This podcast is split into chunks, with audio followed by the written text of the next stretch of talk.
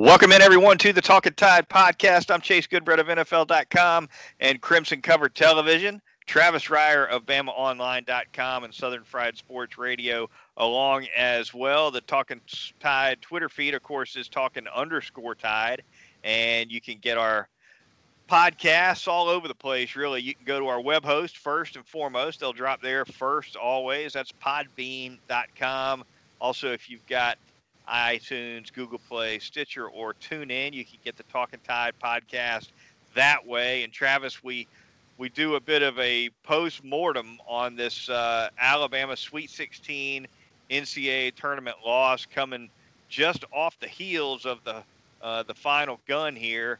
Uh, Alabama goes down by 10 in overtime. The final score 88-78 and and uh, you know it kind of begins and ends with free throw shooting in this one, doesn't it, Travis? It does. And, you know, if you had told me UCLA was going to win a game in the upper 80s, I probably wouldn't have believed you. Yes, it required overtime to get there, but definitely free throw shooting. Nate Oats' not a fan of that mid range game, and free throws kind of qualify as mid range shots. And uh, oddly enough, it's the free throws that were largely uh, the, the determining factor in Alabama's end uh, for the 2020-2021 season. Also, three-point shooting. You know, UCLA made three more threes than Alabama on one more attempt. Alabama just seven of 28 from three.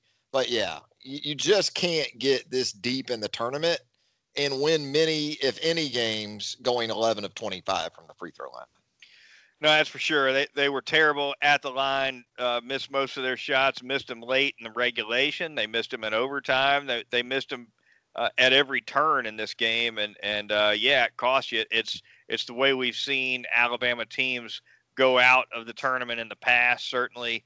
Uh, and, and it uh, came back to buy. It's really been not a bad free throw shooting team on the whole this year. So I can't sit here and say that that free throw shooting is uh, kind of been a bugaboo for them all year, like we have seen from past Alabama teams. But it certainly caught up with them uh, against the Bruins, and you know I think also noteworthy, Travis, that this was this was a game where Alabama's most seasoned players, with a couple of exceptions, but Alabama's veterans, the guys they count on the most, didn't have much of a game. Frankly, you got two early fouls for Herb Jones he never gets into a rhythm, finishes with eight points. Uh, John Petty, for the second NCAA tournament game in a row, pretty much disappears in the first half. Both games against Maryland and UCLA, he comes back with a big second half. He did finish with 16. Uh, but from a guy like Petty, who's been around as long as he has, uh, you need contributions from him uh, right from the tip. You can't wait till halftime to, to get that guy going. And and Jaden Shackelford, uh, who's who's you know not exactly a senior, but he's been around. Uh, he didn't have much of a night. Two of seven from the floor, only four points for him. Shackelford, uh, you know, leads this team in scoring on a fairly regular basis. So uh, those three performances right there hurt Alabama for sure. They did, and you're right. You can get through the first round, the second round, without your stars being your stars in the tournament. Once you get to the 16 and beyond, your heroes have to be your primary heroes, and that's not to pick on Herb Jones or John Petty, and certainly Alex Reese was a hero, hitting the three at the end of regulation to send this thing to overtime. But largely, the guys that sort of impacted you for Alabama were more of the bench guys. And, you know, you're talking about obviously Jahvon Quinerly, uh, who once again was six, uh, 20 points in the game, leads the way from a scoring perspective.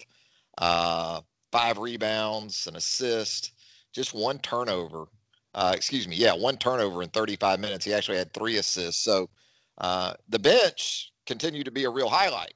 Uh, Juwan Gary, that was big late in regulation. He fouls out.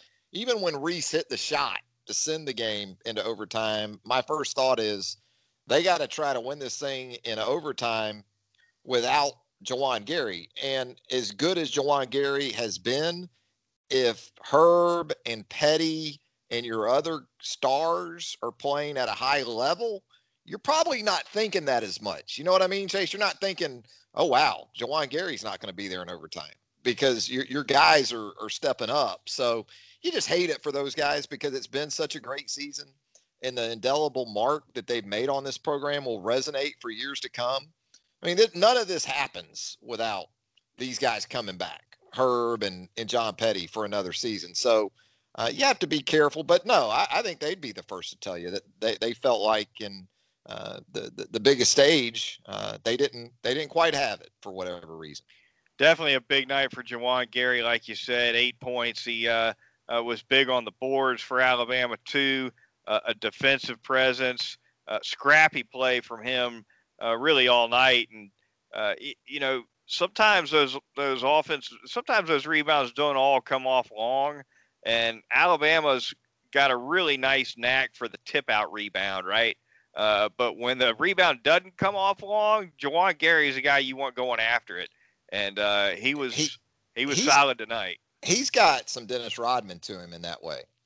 Not only is he really good at anticipating, you know, boards and and kind of where they're going, and you saw him with a huge uh, where they really needed it in the second half he got an offensive board to sort of illustrate his impact on the game. Uh, he got a big offensive board off one of those missed free throws and a putback. Then he goes down on the other end, and Tiger Campbell, who was a real problem, you know, Tiger Campbell had 13 points, five assists, just one turnover, but he also set the tone, I thought, defensively for the game in getting a couple of early fouls on Herb. I thought Herb was trying too hard. Uh, it was like Herb was looking at possessions early as if they were getting 10 points for a bucket instead of just two. He was, you know, and I understand it. He, he wants to win. And the guy's an ultimate competitor, but uh, Alabama really, really trying too hard early, and they overcame it. Ended up getting a lead, and then UCLA went on the run. But uh, no, I, I, thought Gary was tremendous, and he does have some of that Rodman in that he can guard multiple guys, and then he's a double jumper. His second jump is quick. He's a quick jumper as much as he is an explosive leaper, and he can do that too. Campbell, a thorn in the side, like you said, not only picking up, not only drawing the two early fouls on Herb Jones, which changed the complexion of the game early. He also had a big steal of a Herb Jones pass late in the game. Yeah. Uh, that, that that he was able to convert on the other end. That was big. Kind of lost in all this. Travis, two two points for Alabama. One I guess you already hit on the Reese three. That was huge for him to be uh, pretty much a non-factor in the game throughout, and then bury that thing like he did at the end of regulation. Definitely impressive. Ice in his veins for sure. Knocking down that shot. He only took two shots the whole game, and and, and one of them forced the overtime from from a long way out. Uh, and the other. Uh, the second half run that Alabama made coming right out of the half. Of course, UCLA led 40 to 29 at halftime and and uh, was in a position to maybe run away with this thing. Alabama tied the game at 40 before UCLA got its first basket of the second half. So.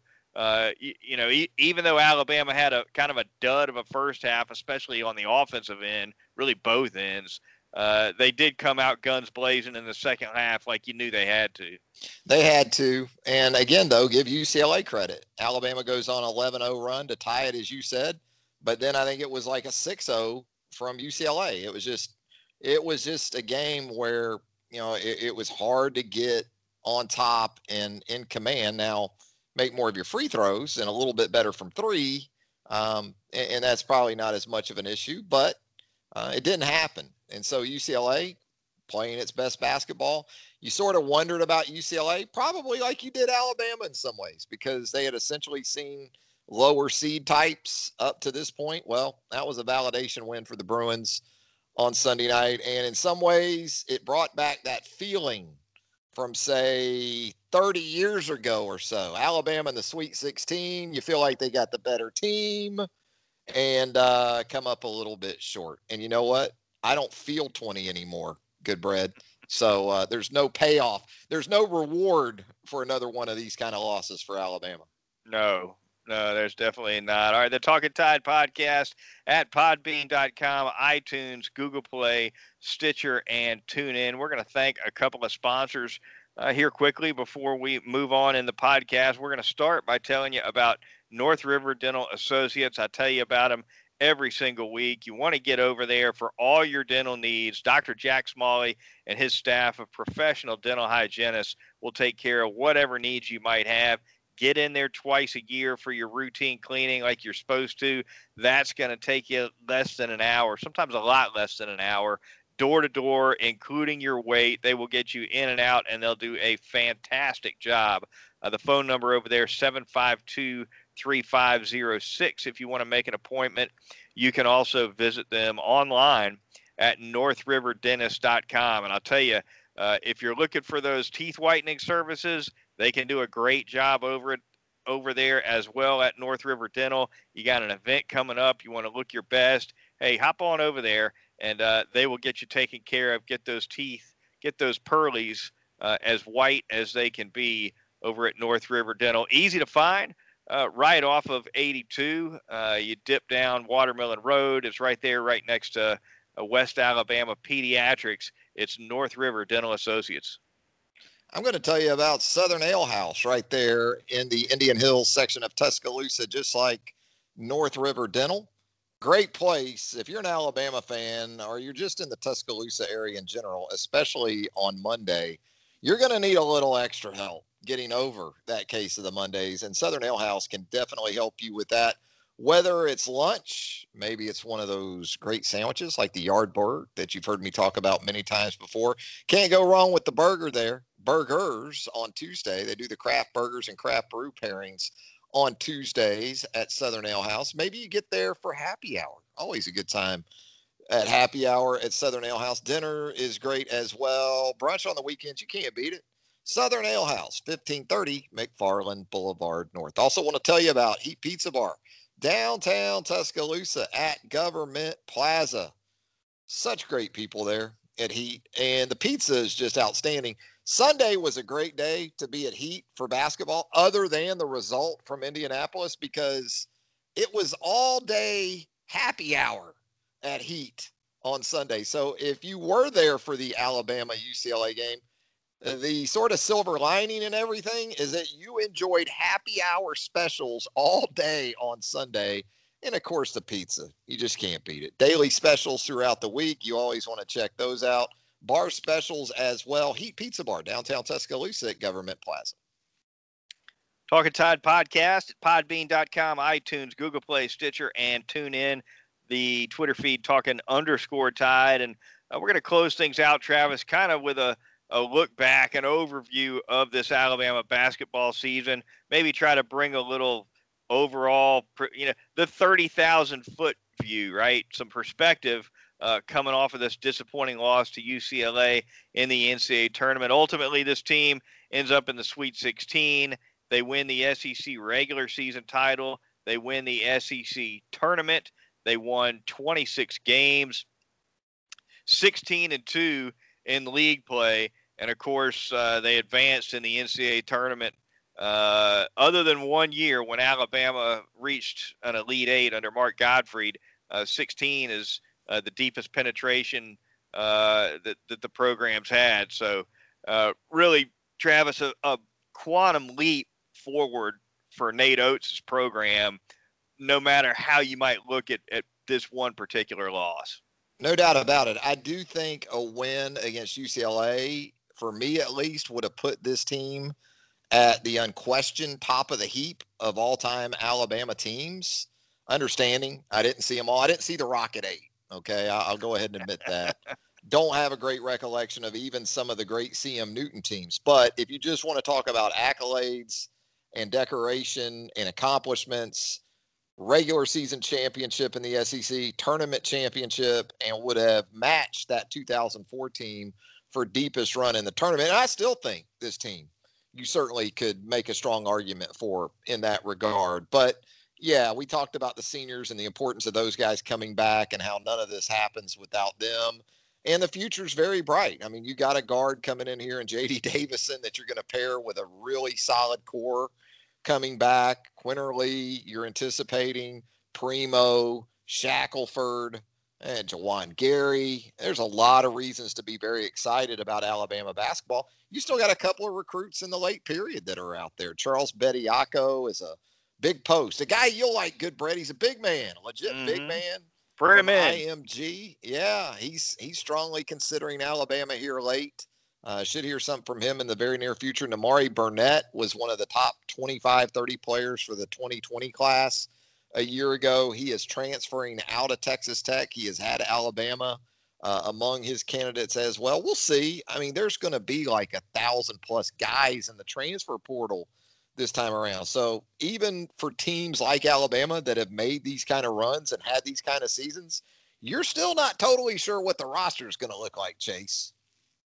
No, you can't be. The transfer portal is, and really, it went wild for basketball long before it went wild for football. Yeah. Uh, but uh, yeah, for sure, you see, you see a lot of roster shuffling going on uh, in the NCAA basketball off season. But yeah, the key losses for sure.